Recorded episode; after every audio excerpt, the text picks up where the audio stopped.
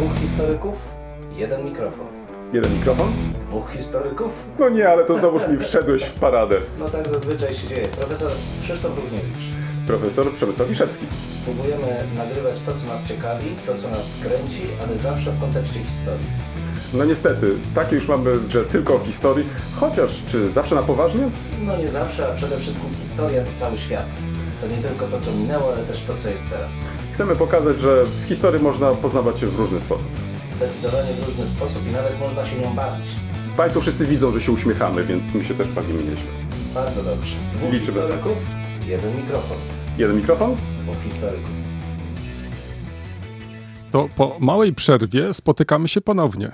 Tym razem w nowym roku. To jest zawsze dziwne pojęcie, bo skoro ten glob przekroczył kolejną granicę i kolejny raz okrążył Słońce, a my się z tego powodu cieszymy, to pokazuje tylko uniwersalny wymiar ludzkości.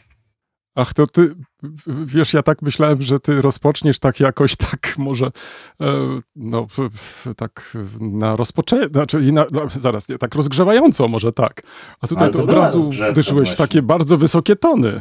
No, no ale przecież To widzę, na tym że- polega nasze zadanie, że my z wysokości do, do dołu. Za chwilę o ministerstwie będziemy mówić. Ach, to faktycznie.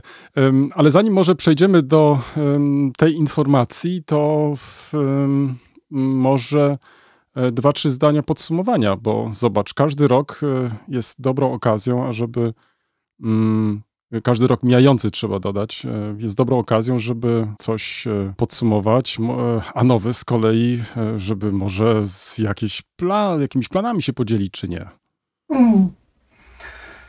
No to są wszystko ciężkie pytania. Nie byłem przygotowany, że tu kolega lampą w oczy mi tu będzie świecił i o, odpytywał. Ale tak wręcz największym- przeciwnie. Jestem przygotowany, więc kilka cyfr mogę rzucić, e, kolego, także nie myśl no, sobie. No to o, to oddaję koledze pałeczkę i przekręcam lampę, żeby jemu w oczy świeciła. Y, Co kolega zechce podsumować? Bardzo proszę. Nie wiem, czy przypominasz sobie, ale także i Państwo, że pierwszy nasz odcinek wyemitowaliśmy 9 maja 2020 roku.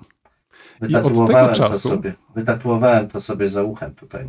Taki tatuaż, mam wszystko. E, Ale zaraz, to światło miało być w moją stronę, nie w Twoją. Ja tylko komentarze, glosy, glosy tylko. Aha, e, dobrze.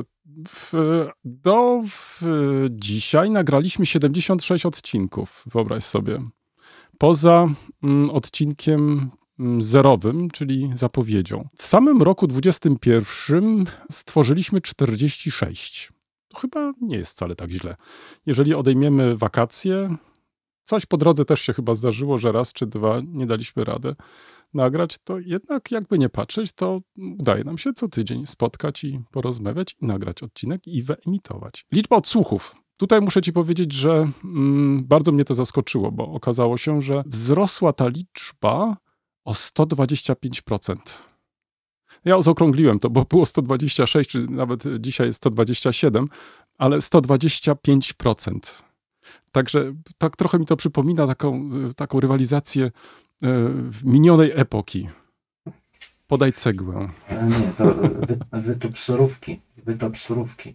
Ale Aha, wytop, to, 125%... to by się z, a to by się z wytopem to sorówki, sorówki kojarzy. No, niezależnie od tego, faktycznie robimy tutaj za stachanowców, krótko mówiąc. No, tak. I w, wyrabiamy, no, jakby nie patrzeć, e, całkiem chyba niezłe cyfry. Tak, Państwo Ale to jest naturalnie- ciężkie, takie, takie buty ciężkie z okuciami, takie drelichowe spodnie i takie siatkowane podkoszulki. I my przy tym piecu tam, dodajemy do pieca. Ale Dajemy do pieca. Popatrz, ale z, widać, e, czy e, pokazuje to tylko, że mm, z odcinka na odcinek stajemy się chyba coraz lepsi i w, e, w, nasi słuchacze nie są zrezygnowani e, tym, co mówimy. Chyba może i dobrze. To, e, wiesz co, powinniśmy chyba w tym miejscu im podziękować, prawda? Bo to, to jest jedna z tych okazji, które mm, chyba wykorzystujemy często. Właśnie dziękując naszym słuchaczkom i słuchaczom. Nawet przygotowałem coś z tej okazji.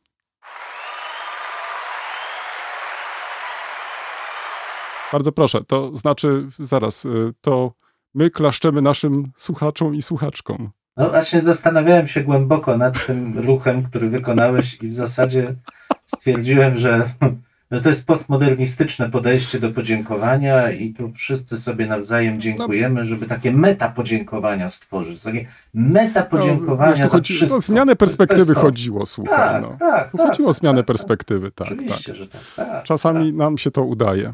Tak, Mm, Teraz tak, e, jeśli chodzi o liczbę subskrybentów, to faktycznie zwiększyła nam się. Prosimy o więcej.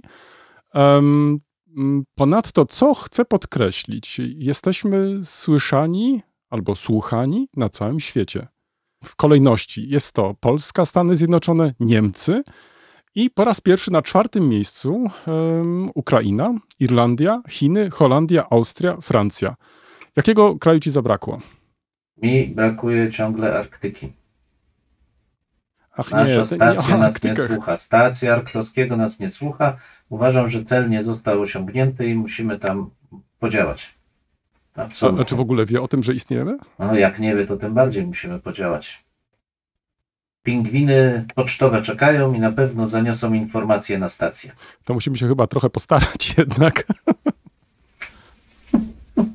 Przebiorę moją Baśkę za pingwina. Ale Ona wracam do mojego pływa. pytania. Mm, Którego kraju zabrakło? Nie wiem. Wyspy Tonga? E, Rok temu w, e, było na jednym z czołowych miejsc, słuchaj. Niemcy? Nie, Niemcy są. Stany Nie, Zjednoczone? Niemcy są również. Jeszcze raz No ci to przypomnę. nie- nie Polska, wiem. Stany Powiedz. Zjednoczone, Niemcy. Na czwartym miejscu Ukraina. Na czwartym miejscu była Wielka Mm. Brytania. A, Widzisz? To jest wynik wstecznej migracji. Brexit. A może Odcięli nas nie podejmujmy od- tematów, które byłyby interesujące dla mm, naszych rodaków e, albo osób mówiących po polsku w. Wielkiej Brytanii.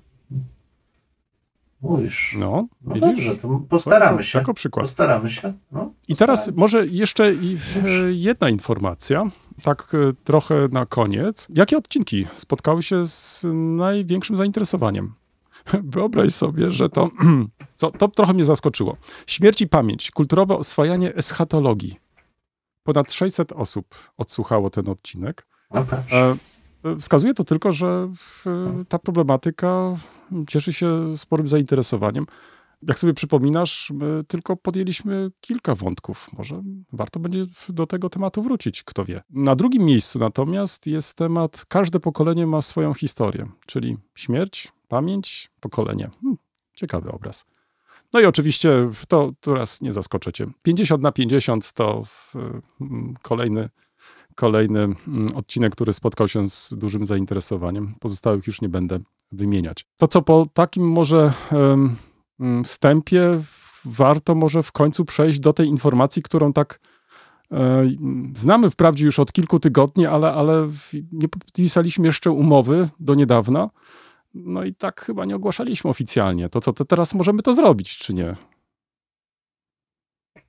Oczywiście ja śpieszę, proszę Państwa, z wiadomością, że mój kolega przygotował tak świetny Ach, dziękuję, wniosek dziękuję. grantowy, który tak przypadł do gustu e, naszym e, miłościwie panującym e, pracownikom ministerstwa, zwłaszcza naszemu, e, naszemu ministrowi, że e, kolega został nagrodzony obfitym strumieniem pieniędzy, dzięki któremu nasz e, podcast będzie się jeszcze intensywnie rozwijał. Także szapoba przed moim kolegą, który jest nie tylko wielkim organizatorem technologicznym, ale też wspaniałym twórcą aplikacji grantowych. No, umówmy się, że w, w, tutaj te zasługi musimy podzielić na, na pół, także wiesz, to nie jest tak do końca.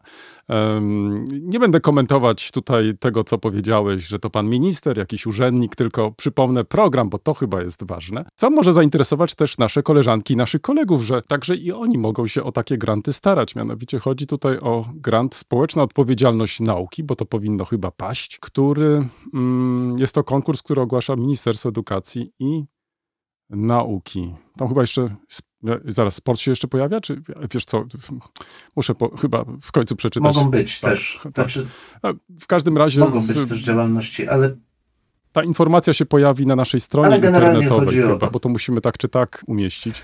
Także pewnie Tak ta formuła jakoś tak. e, poprawnie zostanie tam umieszczona. Ale wiesz, co mnie ucieszyło? Oczywiście ucieszyło mnie to, że taki grant e, w, w nam przyznano. To, że możemy zakupić e, lepszy sprzęt, e, możemy rozwijać się, bo mm, za chwilę być może powiemy trochę też o planach, ale obok podcastu raz na miesiąc mamy nagrać vloga. Jeszcze nigdy tego nie robiłem, ale Boże, no zawsze jest ten pierwszy raz, więc możemy spróbować i spróbujemy też tak połączyć jedno z drugim. Jestem bardzo ciekaw, jak wyjdziemy na, na live'ie. No ty masz doświadczenie, ja z kolei nie mam żadnego doświadczenia. No zobaczymy, jak. Będę musiał się chyba u, jakiś krawat ubrać. Ja przyznaję, że mam takie schadenfreude, bo ja już od dawna namawiałem kolegę, żeby jednak format wideo użyć. Kolega się wzbraniał, wzbraniał, no ale No w końcu dopadło do mnie to. aplikacji grantowej i chcąc, nie chcąc, będzie teraz musiał przygotowywać te vlogi. Ale wiesz dlaczego? Tak, ale wiesz dlaczego y, zaproponowałem mm, rozszerzenie? Bo tak, z jednej strony nie dlatego, że podcast y, w jakiś sposób y, mnie znudził, wręcz odwrotnie. Mm, Z rozmowy na rozmowę nabieram coraz większej ochoty. Jestem oczywiście, ucieszyłem się bardzo, że taki grant otrzymaliśmy, Mm, ale nie byłbym sobą, y, gdybym nie poszedł krok dalej. I nieopatrznie, poza podcastem zaproponowałem vlog. No dobrze, y, powiesz, że niepotrzebnie, mm, po co sobie komplikować? Nie, uznałem, że skoro mamy się rozwijać, to jest to dobra okazja faktycznie, żeby mm, e, pójść krok dalej. E, No i jestem bardzo ciekaw, słuchaj, jak e, e, taka rozmowa nam na live wyjdzie. Jestem. Ale mm, chcę ci przeczytać dosłownie kilka zdań z uzasadnienia przyznania nam tego grantu, bo no, wydaje mi się, że w, nie wiem naturalnie kto był recenzentem, ale w tym miejscu chcę podziękować recenzentowi, bo faktycznie otrzymaliśmy taką bardzo konstruktywną recenzję. No i tutaj autor czy autorka tej recenzji napisała, czy napisał, cytuję, prawidłowo postawiona diagnoza w zakresie zmieniającego się rynku mediów. Odejście od tradycyjnych form przekazu, radio, telewizja na rzecz internetu stało się faktem. Autorzy projektu zaproponowali rozwiązanie zgodne ze współczesnymi trendami i wymogami rynku medialnego. Tworzenie podcastu i vloga naukowego to atrakcyjna formuła dotarcia z przekazem naukowym do szerokiego grona odbiorców. Takich cytatów z tej recenzji mógłbym y, wydobyć jeszcze więcej, ale na tym poprzestanę. Już i tak e, z dum, du, rozpiera mnie duma i w ogóle, że się udało e, w, w, w, w, ta, w takie środki otrzymać i na projekt, który no, jakby nie patrzeć traktowaliśmy i traktujemy dalej bardzo hobbystycznie. A Teraz ja właśnie nie wiem, czy to słuchaj coś zmieni teraz w, naszej, w naszych rozmowach. No, będziemy musieli jakieś krawaty ubierać, nie wiem, marynarki. Nie y, zaznaczyłem tego w tym grancie, w tym projekcie. Ale nieopatrznie nie zaznaczyłeś y, naszej garderoby, tak? Że nie dostaliśmy wsparcia. Tak, właśnie y, tej garderoby nie zaznaczyłem, bo, bo bierz pod uwagę, że no, musimy jakoś wyglądać. Wiesz, to ty się już przyzwyczaiłeś do tej marynarki, do krawatu, natomiast no, ja jeszcze nie, no. Ach, trzeba będzie zrobić jakąś zrzutkę na Patronite wśród naszych słuchaczy na krawat dla kolegi. Ja się poświęcę pierwszy, tam dorzucę coś, bo widzę, że kolega cierpi. E, Z tym, wiesz, mam, mam e, duże zastrzeżenia, znaczy duże wątpliwości, może nie tyle zastrzeżenia, co wątpliwości, bo skoro dostaliśmy grant ministerialny, to nie możemy chyba ogłosić tutaj takiej zrzutki. Dobrze. tak. Chyba, że z kapeluszem się przejdziemy. O, ja będę pierwszy, który już wiem nawet, w którym kierunku No. mam e, podążać Zapraszam, z tym kapeluszem. zapraszam. Taki duży wezmę, duży, duży kapelusz. kapelusz na duży. małe pieniążki, to ich dużo będzie. A. No tak, kolega przez cały rok Tak, tak, zbierał tak, tutaj w, w drobne monety do słoika i teraz e, chce się nimi dzielić. No ale dobre i to. E, jeszcze może, jeśli pozwolisz, e, a Państwo są na tyle cierpliwi, to może coś o naszych planach jeszcze, bo tak, podsumowaliśmy rok, powiedzieliśmy o grancie, coś jeszcze, aha, o vlogu powiedzieliśmy, że to, to jest jakaś taka przyszłość. Jakieś tematy, słuchaj, takie, które powinniśmy podjąć, albo takie, które ci teraz przychodzą już do głowy, czy, czy, czy tak będziemy tak z odcinka na odcinek e, proponować nowe? Myślę, że tutaj te tematy będą się jakoś pojawiać same w dużej mierze. Aczkolwiek zawsze jest tak, że nie wiem, czy Państwo to zauważyli, ale bardzo często ta nasza refleksja krąży wokół tematów e, tożsamościowych i pewnie to się nie zmieni, bo to jest chyba jeden z głównych problemów, jakie dotykają i historię, i naszą współczesność.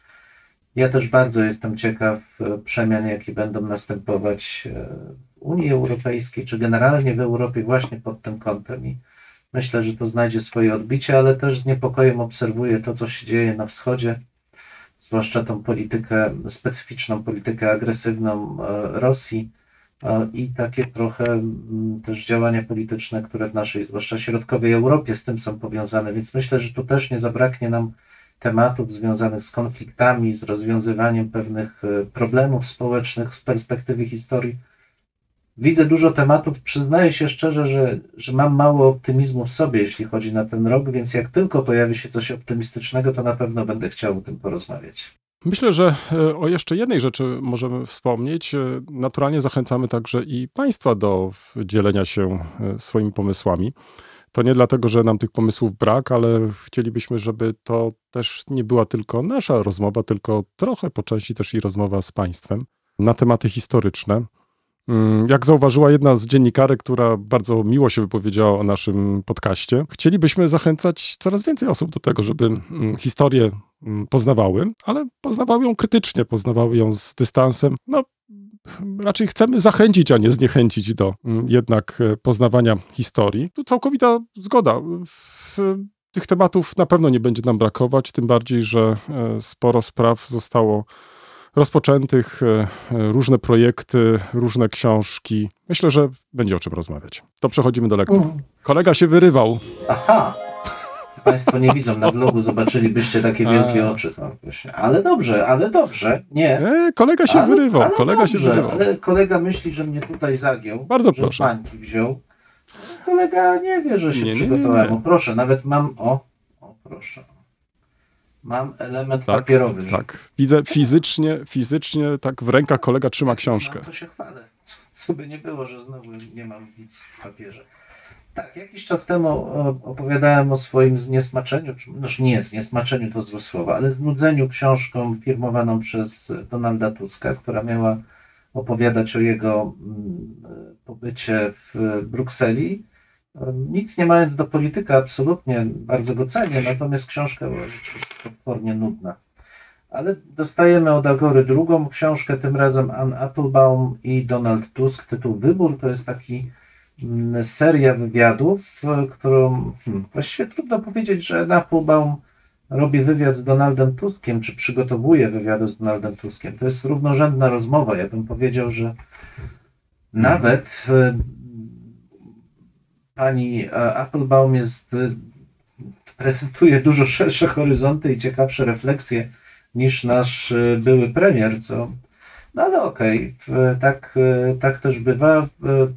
O tyle bym polecał, że rzeczywiście e, pan, tu, pan Tusk e, wiele tych elementów, których brakowało mi w tamtej książce, tutaj przytacza trochę refleksji z czasów e, swojego, no właśnie, pobytu w Brukseli. Natomiast generalnie książka też dzięki właśnie tym nieco szerszym, środkowoeuropejskim, bym powiedział, horyzontom, ale takim w najlepszym tego słowa znaczeniu, dynamizowanym właśnie tymi szerokimi horyzontami dziennikarskimi. Ta książka jest e, dużo ciekawsza.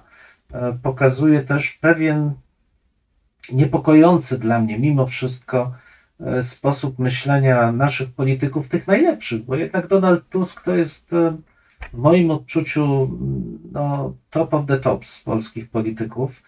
I to jest tym większym niepokojem czytałem niektóre jego wypowiedzi, które pokazują, że ten taki horyzont e, refleksji nad współczesnością gdzieś zastygł na poziomie lat 70., 80. ubiegłego wieku, zwłaszcza w zakresie toż, traktowania tożsamości, przemian społecznych, relacji społecznych i w konsekwencji polityki, która jest z tym związana.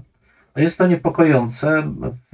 Być może jest to też ten sygnał, że rzeczywiście ta zwłaszcza polska polityka, która zastygła w takim klinczu starszych osób, które mają chyba już niewiele czasu na poszukiwanie nowej wiedzy, nowych źródeł refleksji, nowych, e, nowych idei, że ta polityka wymaga pewnego odświeżenia, ale takiego merytorycznego, absolutnie nie personalnego, nie o to mi chodzi, ale takiego merytorycznego właśnie.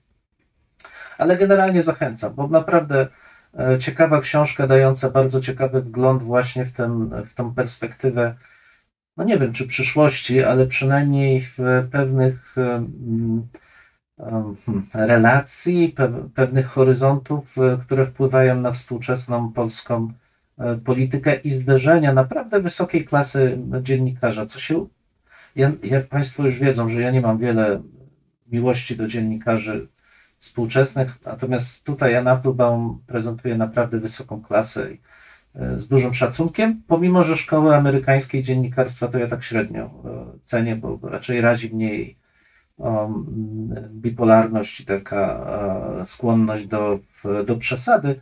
Tutaj jest ona hamowana dużą wiedzą i mówię, z dużą przyjemnością tą książkę czytałem i, i polecam Państwu, aczkolwiek od razu uprzedzam, że jeśli ktoś chce szukać tam recept na rzeczywistość, to ich e, nie znajdzie. Mm, Bardziej jest to opis, bardzo ciekawy opis, ale tak jak wspominałem, no, czegoś mi e, brakuje, jeśli chodzi o poszukiwanie tych nowych, e, nowych idei, czy nawet zrozumienie rzeczywistości tego świata, Mhm. który nas e, otacza. Okej. Um, I to była pierwsza, teraz już mam niestety, jak kolega tu widział, w cyfrowej formie. Um, o tej książce mam wrażenie, że wspominaliśmy, ale chyba jej nie omawialiśmy dokładnie. Zbigniew Rokita-Kajś, opowieść o Górnym Śląsku. Coś wspominaliśmy chyba, ale tak Chyba wspominaliśmy w kontekście przyznania nagrody, natomiast e, książki jako takiej nie omawialiśmy. Choć do serii no często tak, wracamy e, Seria książek. jest naprawdę wyborna. Mhm. Tak, seria, taka znana biała, tak zwana biała seria wydawnictwa Czarne. Kajś, myślę, że już dobrze wszystkim znana, przynajmniej ze słyszenia, opowieść znanego dziennikarza o poszukiwaniu własnej tożsamości. No i teraz e, niekoniecznie regionalnej, bo e, jest to książka, w której autor na podstawie trochę losów swojej rodziny, trochę otoczenia kulturowego, trochę zmian polityczno-społecznych zachodzących głównie na Górnym Śląsku, ale generalnie też w Polsce, m, jakby konstruuje swoją tożsamość e, przez pryzmat właśnie swojej rodziny. Książka mnie wnerwia w wielu miejscach i to wybitnie, powiem szczerze. W, znaczy ja potrafię zrozumieć, dlaczego zgarnęła te wszystkie, czy otrzymała te wszystkie nagrody, bo autor ma świetną frazę i muszę przyznać, że czyta się to i bardzo dobrze, e, i sposób obrazowania, posługiwania się językiem jest naprawdę bardzo dobry. Natomiast e, przyznaję, że w, jako regionalistę książka mnie mocno denerwuje i historyka. Z jednej strony z dużym szacunkiem odnoszę się do tego, że znów dziennikarz w końcu, ale jednak e, sięgnął po przynajmniej kilka książek, e, czy może do kilku naszych kolegów się odwołał do profesora Kaczmarka, profesora Kadłubka, Reinerta, Chwalby. Kilka rozmów przeprowadził, ale uporczywe używanie pewnych terminów z zakresu historii, których nie powinno być w kontekście budowania argumentacji mnie denerwuje, no bo nie da się mówić o Śląsku należącym do Austrii w XVII-XVIII wieku. Proszę Państwa, nie ma Austrii, jest cesarstwo i Śląsk, jeśli już do czegoś należy, to ziem korony czeskiej jest częścią korony czeskiej i, i tyle. I niezależnie od tego, czy to jest przed, czy po wojną 30-letnią, co ma swoje, wojnie 30-letniej, co ma swoje konsekwencje. Mhm. Także jeśli chodzi o właśnie kwestie e, tożsamościowe. No, poza tym autor, no niestety prezentuje, choć się odżegnuje od tego, taką narrację typowo już polską. To znaczy, jak Śląsk, no to wiadomo, że Górny Śląsk. I e, mam wrażenie, że mimo tego, że kilkukrotnie wspomina, że właśnie elementem tej polonizacji czy tej specyficznego podejścia jest przejęcie określenia Śląsk na określenie Górnego Śląska, ale potem przez całą książkę w zasadzie miesza tak ten Śląsk z Górnym Śląskiem bez większej refleksji. Traktuje też Ślązaków, e, czyli dla niego to są osoby przede wszystkim, które pozostałe w Polsce posługują się dialektem, em, bądź mają korzenie takie tożsamościowe e, niemieckie i posługują się dialektem. E, Względnie osoby nowe, które przybywają na Dolny Śląsk i z tą tradycją no, kulturowo-dialektologiczną się utożsamiają jako Ślązaków.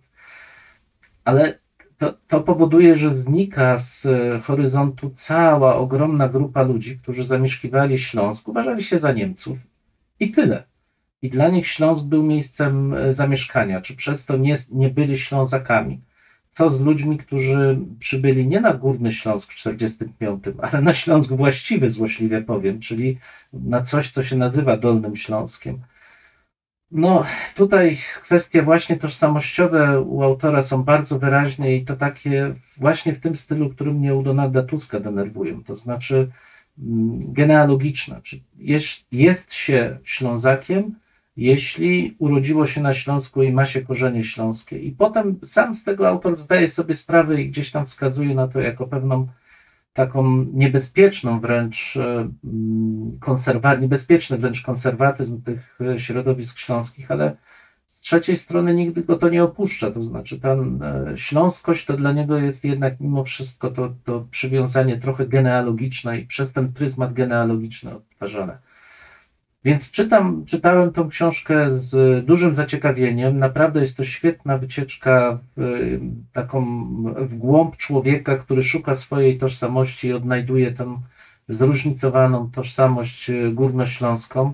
Ale z drugiej strony, kolejny raz, jak i u wielu dziennikarzy, brakuje mi tego, że, że zabrakło im czasu na poczytanie, że zabrakło im czasu na rozmowy, że, że chcieli napisać, co czują, co widzą co słyszą, a nie chcieli tego przetrawić głębiej. I uderza mnie, że to i tak jest najgłębsze, co powiedziano na dany temat. To jest przerażające, ale to pokazuje też, jak wielka przed nami jest praca do wykonania, jak wielka odpowiedzialność jest przed historykami w zakresie popularyzacji współczesnej wiedzy naukowej, współczesnej wiedzy historycznej, bo wszystko to, na czym oparł się e, autor, pomimo rozmów, jakie odbył z e, kolegami, głównie zajmującymi się jednak historią e, najnowszą, to wszystko to jest na poziomie refleksji, no powiedzmy z lat maksymalnie 60. ubiegłego wieku, jeśli chodzi o kwestie tożsamościowe i jeśli chodzi o historię Śląska jako takiego, więc dla regionalisty, powiem szczerze, wkurzająca książka, natomiast e, dla, myślę, że dla mieszkańców Górnego Śląska bardzo, bardzo ważna, i dla ludzi, którzy zamieszkując Polskę o Śląsku myślą niewiele albo tylko przez klisze takie górnicze, to rzeczywiście mogła być e, książka bardzo ciekawa. Szczerze polecam, naprawdę, pomimo swojego zdenerwowania jako regionalista. Ale żebyś mógł trochę ochłonąć z tych Tak. emocji, to em, zadam ci może inne pytanie, bo tu podjąłeś bardzo ciekawy temat. Em, Czy to nie jest też tak, że e, nie tylko powinniśmy może mm, dzielić się efektami naszych badań w sposób popularny. Ten temat często poruszamy podczas naszych rozmów, ale może powinniśmy też większą uwagę zwrócić na kształcenie przyszłych dziennikarzy. E, Bo przecież e, Polska Szkoła Reportażu, bo to, e, tą książkę bym zaliczył właśnie do tego rodzaju opracowań, no, ma przecież swoją tradycję i w przeszłości przytaczaliśmy różne e, publikacje, mniej lub bardziej udane, ale to, na co zwracaliśmy uwagę, to że w tych książkach historia odgrywała znaczącą rolę. To znaczy, e, raz e, może ktoś nie doczytał, innym razem zaczytał, przeczytał za dużo, może coś nie zrozumiał, albo zrozumiał dobrze, i tak dalej, i tak dalej. Być może to jest też e, problem też i powrotu do czegoś, co może było w przeszłości, że jednak historycy także mieli zajęcia na, w takim czy innym instytucie. Ale jest jedna uwaga. Tu nie chodzi o to, żeby em, odbębnić zajęcia z historii, bo, bo myślę, że to nie na tym to polega. Ale podjąć właśnie takie tematy, które z punktu widzenia tego przyszłego dziennikarza są w końcu kluczowe. A tak jak przed chwilą powiedziałeś, e, sprawa tożsamości, e, sprawa obchodzenia się z pamięcią. E, Co to oznacza w ogóle? Mm, No właśnie, jak rozumieć historię miejsca? E, Co to jest historia regionalna, co to jest historia lokalna i tak dalej, i tak dalej. Mnie się wydaje, gdyby w taki sposób e, te zajęcia byłyby e, skonstruowane, mogłyby się okazać ciekawe dla przyszłych dziennikarzy, a przynajmniej moglibyśmy zwrócić im większą uwagę na to, jak pracują historycy, nie- tylko zajmując się tymi bitwami i, tymi wodzami, ale też zwracając na inne aspekty uwagę, no, historia, przynajmniej tak mi się wydaje, jest już bardzo daleko w, za takim bardzo sztampowym e, patrzeniem historii. E, I tutaj myślę, że taka bliższa współpraca mogłaby dać całkiem ciekawe efekty. Absolutnie się zgadzam i nawet bym powiedział, że takie zajęcia z historii e, to, to nie powinien być wykład historii, natomiast powinno to być wprowadzenie do tego, jak czytać pracę historyków, jak analizować i co wyciągać z tych prac historyków, pokazywać warsztat, Tak, pokazywać źródła, z których można korzystać, do kogo się. z- i, i Mhm. tak dalej, i tak dalej. Bo to prawda. absolutnie jeszcze raz chciałem podkreślić, to jest bardzo dobra książka dla kogoś, kto chciałby zobaczyć, czym jest, y, tak powiem z przekąsem, polski Śląsk. To absolutnie podstawowa lektura, dobrze napisana, świetną frazą, Mhm. przepracowana. Um, natomiast nie jest to książka o Śląsku, tak bym powiedział. Jest to książka o Górnym Śląsku i o dojrzewaniu do tożsamości, czy szukaniu tożsamości przez autora. Kapitalna pod tym względem. Natomiast nie o Śląsku, absolutnie. Okej. I ostatnia, bo tu czas nam upływa, a, a jeszcze jedna książka i kolega na pewno tam zaraz cały stosik wyciągnie. Ale ja mam książkę, którą już dawno powinienem przeczytać. Tomasz Fordo, Apartament w hotelu Wojna. Reportaż z Donbasu. Kapitalna książka. Naprawdę serdecznie polecam. Um, Jest to właściwie seria reportażów, reportaży, który słowacki dziennikarz prowadził między 2014 a 2018 rokiem w Donbasie, spotykając się z ludźmi z obu stron konfliktu, e, pokazując życie codzienne, uwarunkowanie, właśnie nie koncentrując się na e, tej polityce wysokiej, ale pokazując mechanizmy budzenia konfliktu, budzenia podziałów e, i e, rozgrywania tego konfliktu przez, e, przez Rosję, a w konsekwencji też rujnowania życia po obu stronach, ale w konsekwencji też niemocy władzy e, z Kijowa. To jest naprawdę uderzające, proszę Państwa, i myślę, że bardzo warte przemyślenia w kontekście tego też, co się dzieje w Polsce. Jak bardzo w- władze centralne nie potrafiły i nadal nie potrafią e, zająć się tym, tymi ludźmi, którzy ucierpieli w wyniku konfliktu, jak bardzo przerzucają odpowiedzialność na funkcjonujące organizacje pomocowe, a- z drugiej strony, jak bardzo ta wywołana w pewnym momencie z zewnątrz euforia dążąca do separatyzmu e, w, w Donbasie przeradza się w rezygnację i utrwala się. To jest właśnie niebezpieczne, że ten konflikt, te kleszcze geopolityczne powodują, że ludzkie cierpienie utrwala się i w zasadzie nie ma, nie widać możliwości e, jego e, jakiegoś pozytywnego e, rozwiązania, chyba że zmieni się akurat kaprys władzy w Moskwie. Mhm. Długa książka, naprawdę warta przeczytania i też takiego przemyślenia pod kątem tego, co w, dzieje się w Polsce, co dzieje się też trochę na rynku medialnym i w przestrzeni publicznej w zakresie informowania, dzielenia społeczeństwa i to dzielenia trwałego, bo to jest bardzo istotne, że tym kluczem do konfliktu było najpierw wywołanie e, podziału, a następnie przekonanie, że ten podział jest trwały, nierozwiązywalny i w zasadzie tkwiący gdzieś właśnie w kwestiach tożsamościowych, których notabene nigdy nie było. Kapitalna książka, szczerze polecam. No i tyle z moich lektur na dzisiaj. Bardzo ciekawe są to lektury. Na jedną rzecz chcę zwrócić uwagę, e, zanim przejdę do omówienia moich lektur. My naprawdę, proszę Państwa, się nie umawialiśmy. Nie było dotąd sytuacji takiej, żebyśmy się wcześniej przed e, nagraniem wymieniali tytułami naszych lektur. Zacznę od końca. Trochę odwrócę kolejność. Wysłuchałem bardzo ciekawego podcastu. Jest to jedna z e, sześciu części zapowiedzianych, czyli seria podcastów pod wspólnym tytułem Górny Śląsk. Jak powstawały pierwsze kopalnie i tożsamość mieszkańców regionu. E, Polecam koledze też, żeby posłuchał. E, e, Jest to bardzo ciekawe wprowadzenie do historii regionu, zwrócenie uwagi na właśnie te sprawy, o których kolega wcześniej wspomniał, czyli to, jak formowała się ta tożsamość górnośląska, Ale co mnie zaciekawiło mm, w tym podcaście, to też to, w jaki sposób ten podcast został skonstruowany, to znaczy z jakich części się składa i tak dalej, i tak dalej. I tutaj, co uwzględnił e, autor? No, niestety nie znalazłem informacji, kto jest autorem tego podcastu. Tak to się niestety zdarza. Choć e, podcast ten od e, dobrych kilku lat jest już obecny. Pod takim tytułem może bym powiedział, no nie zawsze byśmy może na niego zwrócili uwagę, ale cieszy się on sporym zainteresowaniem. Ale naprawdę polecam, żeby zajrzeć, posłuchać. Historia, jakiej nie znacie. Pod takim właśnie ogólnym tytułem ta seria podcastów się ukazuje.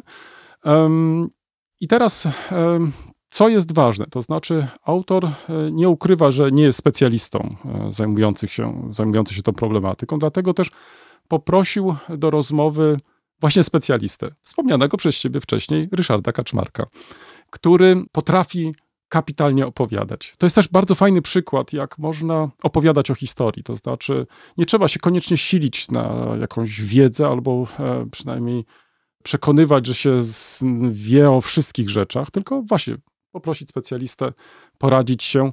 E, a taki e, głos w tym właśnie odcinku, wydaje mi się, mm, sprawił, że nie tylko słucha się e, ten podcast z dużym zainteresowaniem, ale faktycznie wiele rzeczy nowych e, się wynosi. Także to jako propozycja. Mm, w przeciwieństwie do kolegi, przygotowałem dwie publikacje prasowe. Jeden zaległy wywiad, na który dzisiaj trafiłem. Nie ukrywam i faktycznie uznałem, że warto go spopularyzować, bo wprawdzie wywiad został już przeprowadzony w listopadzie ubiegłego roku, ale dopiero dzisiaj ukazała się pełna wersja e, tego e, wywiadu.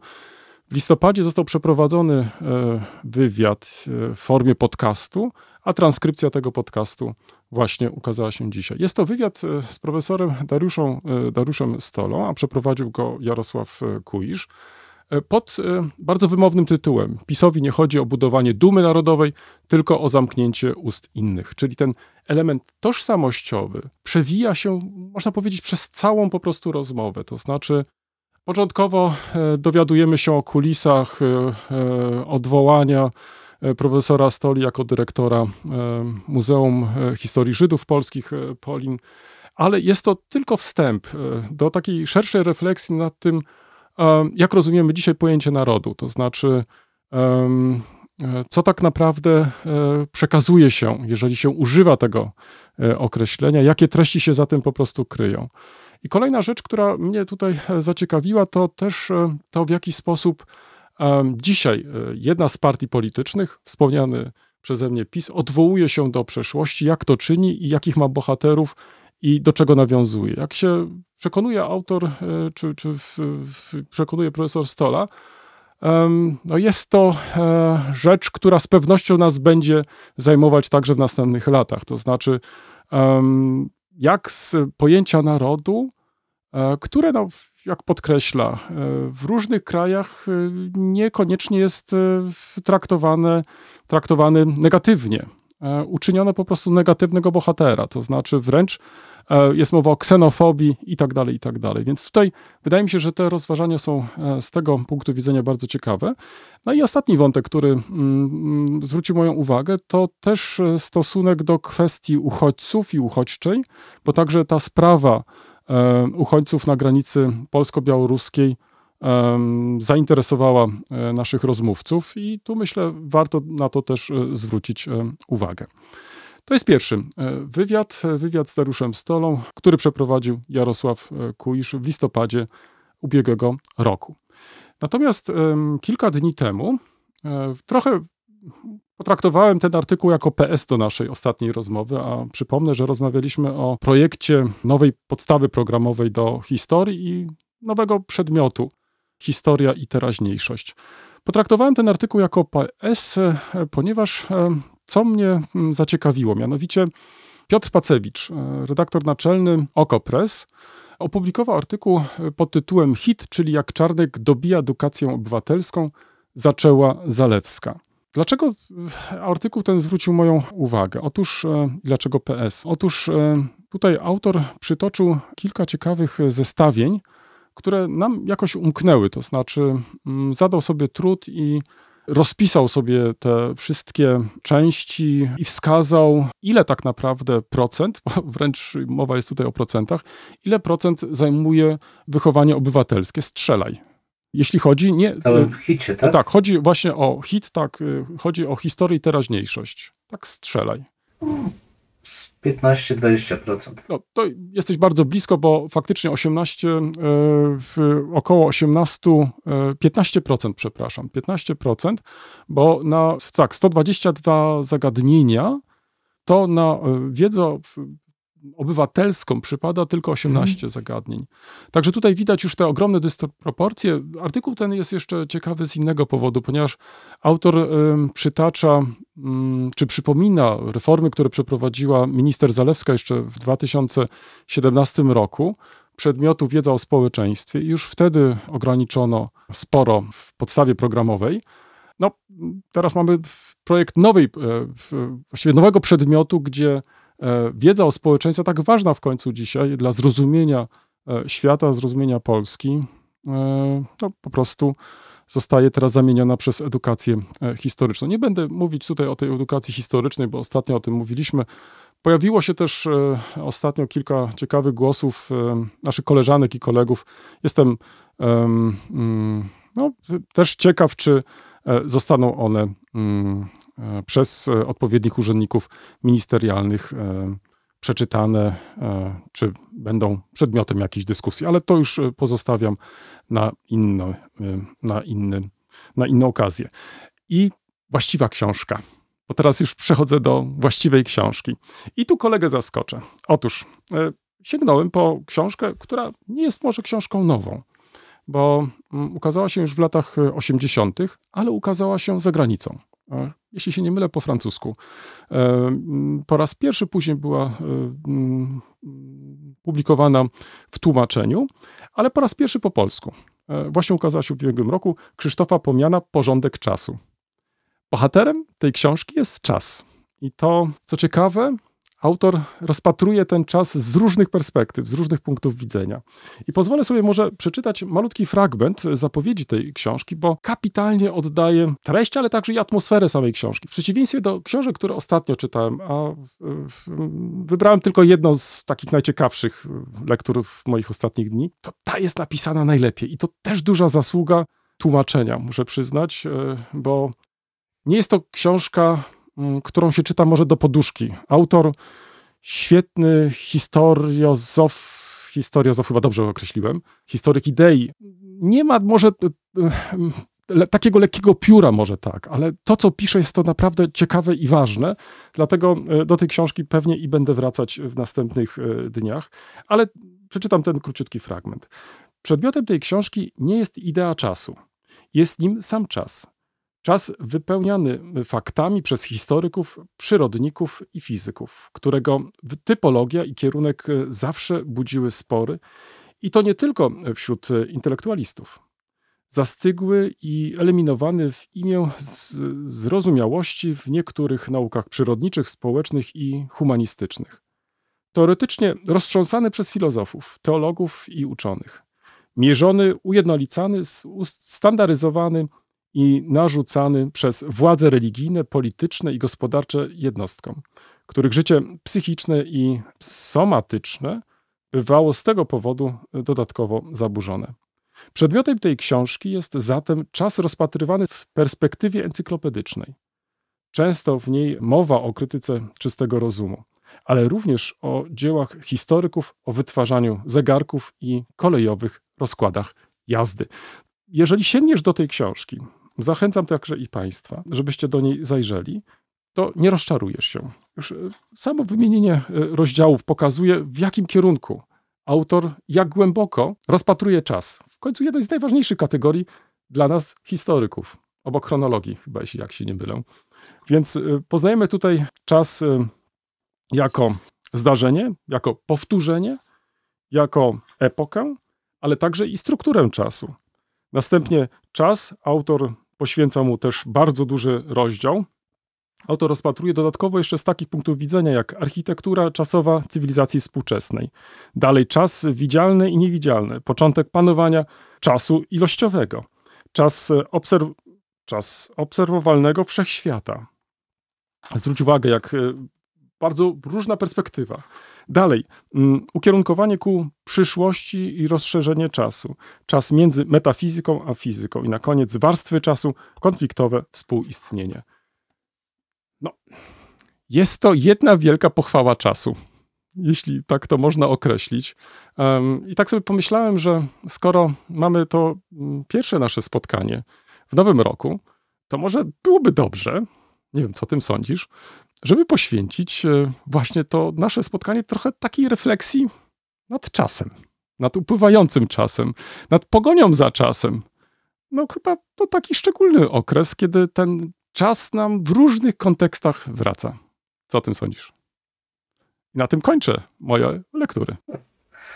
Rzeczywiście e, książki profesora Pomiana zawsze są inspirujące. Ja, ja nazwał go trochę tak jak teraz, e, chociaż może to moda pewna minęła, ale jest w jego przypadku Tak. trafne.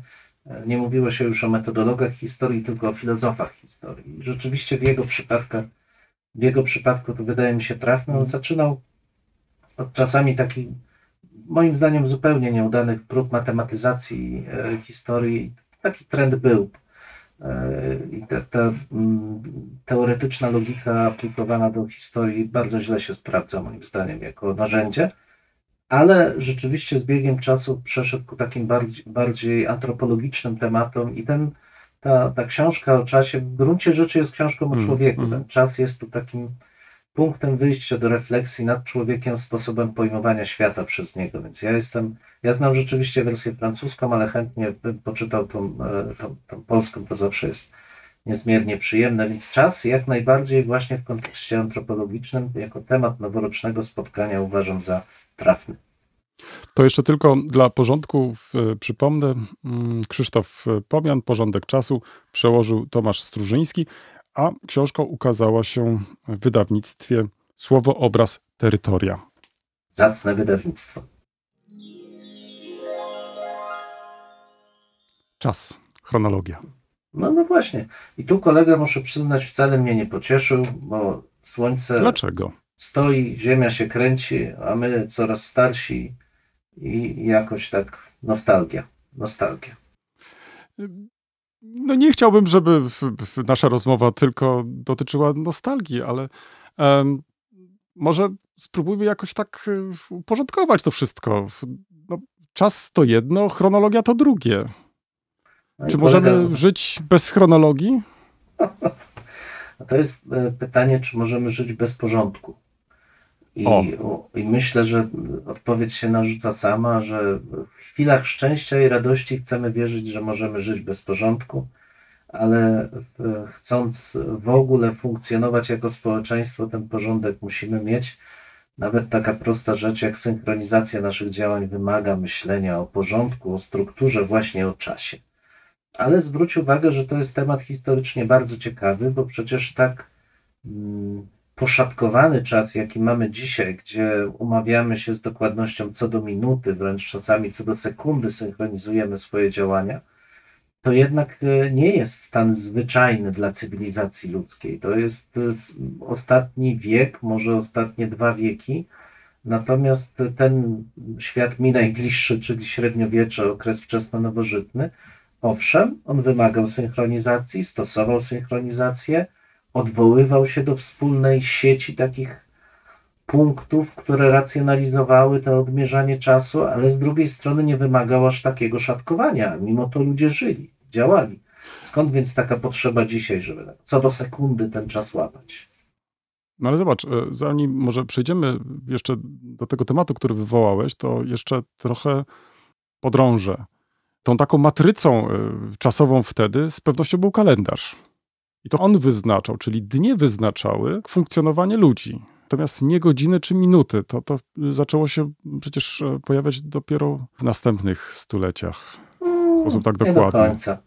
Kalendarze oczywiście liturgiczne przede wszystkim jednak, Mm. bo o, o tych rozmawiamy. święta, które były ściśle związane z funkcjonowaniem e, świata przyrody, świata natury, targi, które były też bardzo mocno powiązane i ze świętami liturgicznymi, i z porządkiem produkcji rolnej.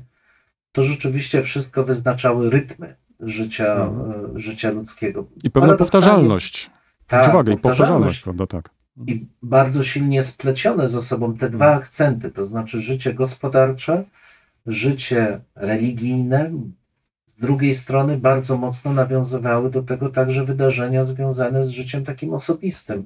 Śluby, no wiadomo, trudno zaplanować pogrzeb, ale już w przypadku chrztów też nie było to takie oczywiste, że od razu po narodzinach dokonywano tego chrztu. To bardzo często wstrzymywano się, czasami też czekając, czy dziecko przeżyje ale bardzo często, żeby w odpowiedni dzień z odpowiednią oprawą Mhm. i świętem takie, takie dziecko ochrzcić. Więc te, te rytmy były mocno ze sobą powiązane. Ale jeśli mówisz o godzinach, to nie do końca jest tak, ponieważ już starożytni znali sposób dzielenia, dzielenia dnia na odcinki, no może chora godzina to niekoniecznie, ale na odcinki, które potem przy pomocy rozmaitego typu e, zegarów, najczęściej Mhm. słonecznych, ale przecież także i wodnych, ogniowych, starano, starano się zsynchronizować.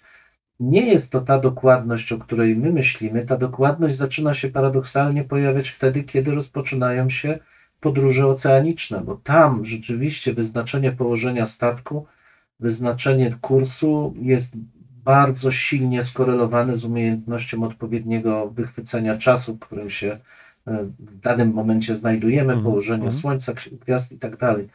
Więc to, to jakby te kwestie cywilizacyjne wymusiły też mm, bardziej restrykcyjne podejście do czasu, ale znów konkretnej czynności. A mnie cały czas frapuje to, dlaczego my w tej chwili jesteśmy takimi więźniami czasu, bo zwróć uwagę, nie we wszystkich kulturach. To, co mnie denerwuje, przyznaję, kiedy e, spotykam się z koleżankami czy kolegami z południa Europy albo w e, Meksyku, czy, czy nawet w Brazylii, to jest to takie podejście, powiedziałbym, bardziej takie niekorelujące ze sobą ludzi co do Mm, minuty. mm, mm. Mamy czas, spotykamy się. Kiedyś się przecież spotkamy, no maniana po prostu. Mnie to denerwuje. Ja jestem przyzwyczajony, że mam czas poukładany, mam dużo rzeczy do wykonania, muszę je wykonać w ciągu dnia. Ja idę spać o tej godzinie, wstaję o tej, wykon... rozumiesz?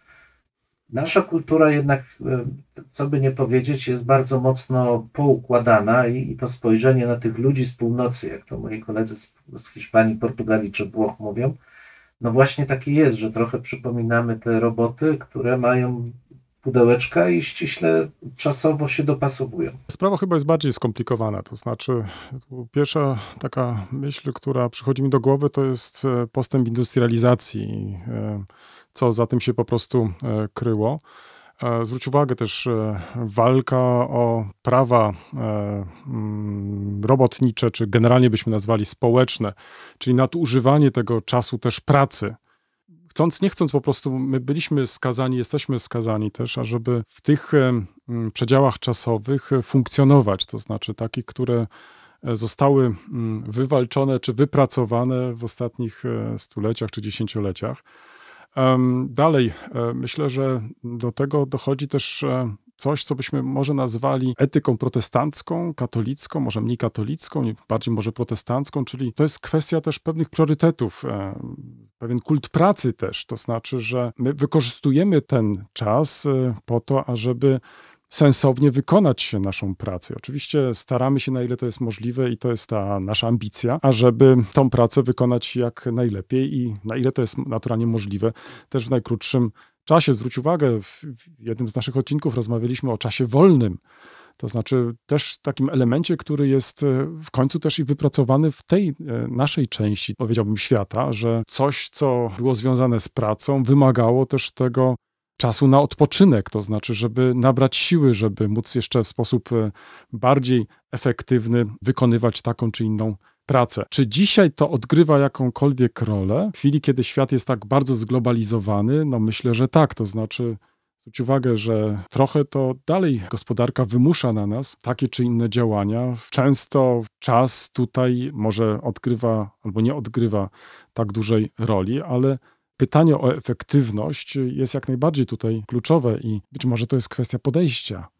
Może kwestia kultury, może kwestia też e, jakiegoś takiego wychowania. No, no, trudno mi sobie wyobrazić funkcjonowanie poza czasem. To znaczy, że na przykład e, podejmiesz decyzję z dnia na dzień, że nie idziesz już do pracy, albo pojawi się na przykład po godzinie przewidzianej na tą pracę i tak dalej, i tak dalej. Oczywiście jest ciekawą rzeczą, jak w ostatnich zwłaszcza latach ta sytuacja się zmienia. To znaczy, jak wraz z upadkiem tych, e, można powiedzieć, e, klasycznych e, mm, gospodarek, może tak, pojawia się coraz większy mm, udział tego sektora usługowego. To znaczy, tutaj już trochę inaczej jest postrzegane to podejście do czasu. Praktycznie mało kogo obchodzi dzisiaj, kiedy praca zostanie wykonana E, rzeczą kluczową jest, czy ta praca będzie wykonana, czy też po prostu nie. Na czas znowuż, prawda? To znaczy coś, e, przed czym sami się broniliśmy, żeby nie wykonywać coś na akord, e, żeby nie robić coś pod dyktando. No, praktycznie no, dzisiaj się staliśmy takimi, można wręcz powiedzieć, no, wręcz niewolnikami czasu, bo no, nadal trudno mi jest sobie wyobrazić sytuację, że czegoś nie zrobię na czas. No ale widzisz, to chyba wynika z tego też, że jesteśmy my w specyficznej kulturze wychowani. To jednak y, no, powiedział kaszubskie u ciebie, u mnie wielkopolsko-śląskie korzenie takie tej nie, nie, nie, niemieckiego podejścia do czasu może gdzieś tam się z, trochę z żartem oczywiście to mówię się pojawiają, ale rzeczywiście jest y, uważam bardzo trafną obserwacją, że industrializacja, ale przede wszystkim też wzrost liczby ludzi w ogóle i korelacja, potrzeba korelacji funkcjonowania społeczeństw bardzo licznych, w bardzo skomplikowanych zespołach wymusza to dostrojenie działania ludzi do czasu.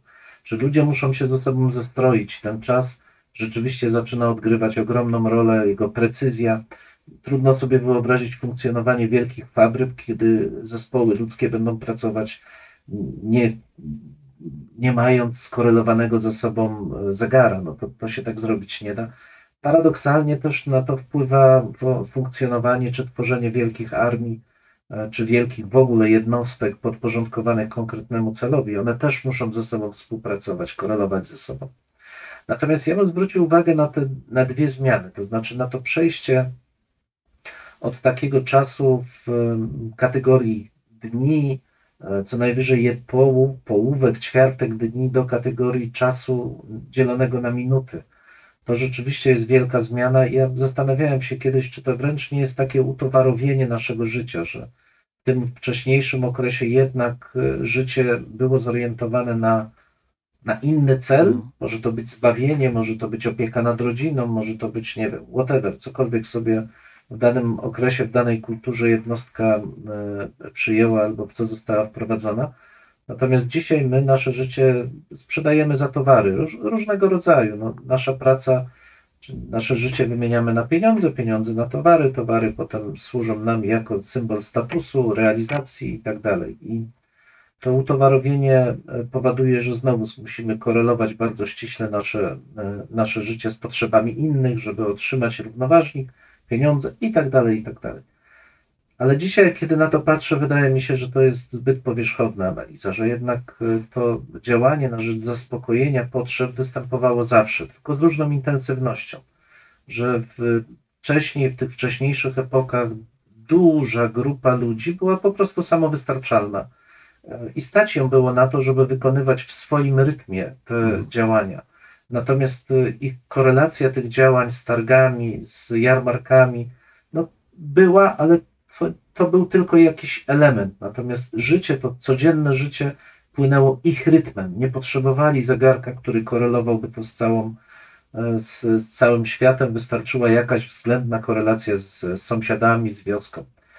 Zmienia się to już w przypadku e, rzemieślników, w przypadku życia miejskiego. Tam ten organizm wymaga dużo większego e, zsynchronizowania, no i potem właśnie industrializacja. Ale co mnie ciekawi, to ten proces, o którym wspomniałeś teraz. To znaczy, że z jednej strony dalej mamy takie wyznaczniki w rodzaju świąt religijnych. To są no, z jednej strony klasyczne święta, ale oczywiście też rocznice państwowe, które staramy się wspólnie przeżywać, a przynajmniej zachować pewien pozór wspólnego przeżywania i one niestety są coraz bardziej puste, ja bym powiedział. To znaczy są traktowane jako czas wolny, natomiast coraz rzadziej jako element przeżywany, w którym następuje jakieś katarzis, jakieś oczyszczenie, jakieś przejście, jakieś przeżycie. A z drugiej strony, rzeczywiście tam coraz bardziej widać, chyba to się nie zmieni w najbliższym czasie, że te najprostsze czynności wymagające synchronizacji są przejmowane przez maszyny.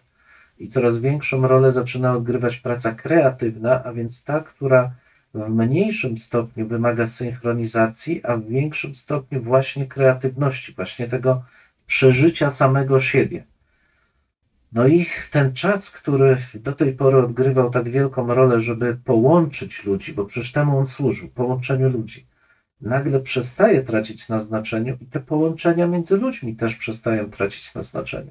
Co też może być jakąś obserwacją, że ten swoisty jakby brak czasu może nieść za sobą pewną groźbę, ale tu dla mnie pocieszająca jest znowu obserwacja moich kolegów z południa, którym ten, ten brak takiej tyranii czasu, notabene termin, który Mhm. co najmniej od średniowiecza, jeśli nie od starożytności, był wykorzystywany, wcale nie przeszkadza. Oni są w stanie funkcjonować e, równie dobrze w kręgu rodzin, w kręgu swoich znajomych, cieszyć się życiem i e, dla mnie to jest jakaś nadzieja, że mimo, mimo tego, że e, jakby tracimy ten system synchronizacji swoich działań coraz bardziej jako społeczeństwo, to to nie oznacza e, utraty relacji społecznych. Natomiast rzeczywiście może to oznaczać utratę relacji w ramach dużych grup społecznych, bo tych takich świąt, które kiedyś o charakterze głównie religijnym jednoczyły wspólnotę, zaczyna brakować. Zobacz nawet, co się dzieje z, e, ze świętem Bożego Narodzenia Mhm, mhm. jak wiele osób potrafi powiedzieć, co to tak naprawdę jest. Narodził się Jezus, ale co to znaczy? Co to dla nich znaczy? Czy oni to przeżywają, czy kupują prezenty? No lub No, też jest to okazja jest- do tego, żeby e, spakować walizki i po prostu wyjechać gdzieś, Pojechać, czyli nie tak, spędzić tak, e, tak. tych dni, e, tak jak to tradycyjnie dotąd Mhm. było w zwyczaju w gronie rodzinnym, tylko po prostu, o ile jeszcze można było spotkać się, się z sytuacjami, że na Nowy Rok się wyjeżdżało, to teraz coraz częściej słyszę, że także i na Mhm. święta Bożego Narodzenia, więc Tak. em, ta twoja uwaga, że w, coraz częściej mamy do czynienia z pustymi świętami, czyli te święta stają się takimi markerami trochę w, na naszym, e, w, czy w naszym kalendarzu. Wiemy, że z tym coś jest związane, że może mamy wolny dzień, albo po prostu nie będziemy musieli wykonywać takiej czy innej pracy, ale nie ma to już tego innego znaczenia, które miało ten element, wracam do, do twojego ulubionego słowa, tożsamościowy, to znaczy taki, który by pozwalał tworzyć jakąś wspólnotę, bo mówiłeś tutaj o świętach religijnych, o świętach państwowych i tak dalej, i tak dalej, czyli coraz e, częściej faktycznie tego rodzaju święta stają się takimi zwykłymi markerami, to znaczy jakimiś tam punktami, które przestają odgrywać znaczenie. No tak, i to jest pytanie w takim razie o przyszłość. Ja cały czas będę podkreślał, że ta zmiana jest i ta zmiana będzie jeszcze bardziej się wyostrzać. To znaczy to, jak przeżywamy czas, staje się coraz bardziej indywidualne. I będzie coraz bardziej indywidualne, zwłaszcza dla tej grupy, która będzie cały czas kreatywna. Bo mój największy niepokój w zasadzie dotyczy ludzi, którzy pełnili dotąd funkcje mm, takie w tym systemie społecznym najprostszym gospodarczym. Oni żyli zgodnie z rytmem działania fabryki, zgodnie z rytmem działania ich organizacji. Lub też E, na przykład pracy, jak to- rolnicy, pola, ziemi, uprawy i tak dalej. Tak, czyli pór roku. Bo one Tak. też wyznaczały i wyznaczają przecież życie ludzi. tak. I, I wyznaczają, ale o ile w przypadku wiesz, rolników, jakby tu się niewiele zmienia, to czy ten, ten czas będzie płynął dalej. I mam wrażenie, że nawet będzie jeszcze dowartościowywany, bo pozyskiwanie zdrowej żywności będzie dużo, dużo ważniejsze niż nam się to wydaje dzisiaj. Ale w przypadku życia miejskiego, życia społecznego, dużych zbiorowisk ludzkich, industrializowanych do tej pory, pojawi się ta pustka, no bo większość tych mm. prostych prac wypełnią maszyny. Czym wypełnić czas? Jeżeli wypełnić go tylko rozrywką, no to ten czas społeczny przestaje mieć znaczenie. Największe znaczenie zyskuje czas prywatny, przeżywany przez siebie. No i erozja tych relacji społecznych jeszcze bardziej się nakręca, więc tu mam swoje obawy, ale no, to już nie historia, to już przyszłość, więc będziemy obserwować. Ale to jest ciekawa konstatacja, bo jestem też e, bardzo ciekaw, czy coś, co jest dla nas charakterystyczne i chyba coś, co chyba nasze pokolenie jeszcze rozumie, czyli na przykład bicie dzwonów w niedzielę jako pewien sygnał. To znaczy, jest to coś, co naturalnie ma określone znaczenie, w jakiś kontekst, tekst i tak dalej, i tak dalej. Dla wielu już osób to jest coś obcego, to jest coś, co przeszkadza w niedzielę, bo nie można spać, e, czy spać dłużej i tak dalej, i tak dalej. Zwróć uwagę, że jeszcze przed. W, są jeszcze zakłady, gdzie przy wejściu znajdował się taki, znajduje się taki duży zegar, który pokazywał, czy informował, czy ktoś się spóźnił, czy też nie. No dzisiaj korzystamy z kilku kalendarzy, dzisiaj korzystamy z różnych, e, no już nie powiem zegarków, ale mamy już te zegarki w telefonie i tak dalej. Ja jestem bardzo ciekaw w chwili, kiedy dojdzie do jakiegoś dużego kryzysu, do jakiegoś wielkiego chaosu, czy będziemy się potrafili odnaleźć no właśnie w tym takim trochę dziwnym, ztechnicyzowanym świecie, gdzie już ta wieża niewiele nam powie, być może ten zegar także nic nam nie powie. No, Dzwony to w ogóle jest odrębny temat. Może nawet kiedyś byśmy poświęcili jakiś odcinek temu, bo przecież to nie tylko czas, ale zasięg głosu dzwonu to też zasięg no, Mhm. taki symboliczny, przynajmniej parafii, wspólnoty. On wyznaczał też pewien zasięg cywilizacji. Jak słychać dzwon, to znaczy, że w pobliżu są ludzie. To jest bardzo ważne. Wiesz co, dotąd nie zapowiadaliśmy w, pod koniec naszego odcinka następnego tematu.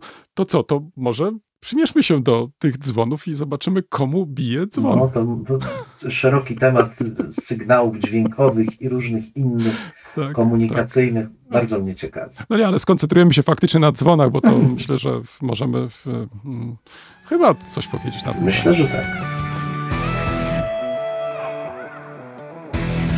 W tym miejscu stawiamy kropkę lub też jak to woli, kropkę nad i. No, mamy nadzieję, że to nie jest koniec, że to jest początek Waszych dyskusji. Mam nadzieję, że Was zaciekawiliśmy. Prosimy o komentowanie naszych em, zmagań z historią. Poniżej zdjęcia jest wystarczająco dużo miejsca. I pamiętajcie, nie regulujcie odbiorników. No, my naprawdę tak brzmimy. E, tak, chociaż być może czasami e, może trzeba ściszyć. No może czasami ten nasz rekord by się przydało wyciąć nawet. Dwóch historyków, Jeden mikrofon, jeden mikrofon. dwóch historyków. Dziękujemy.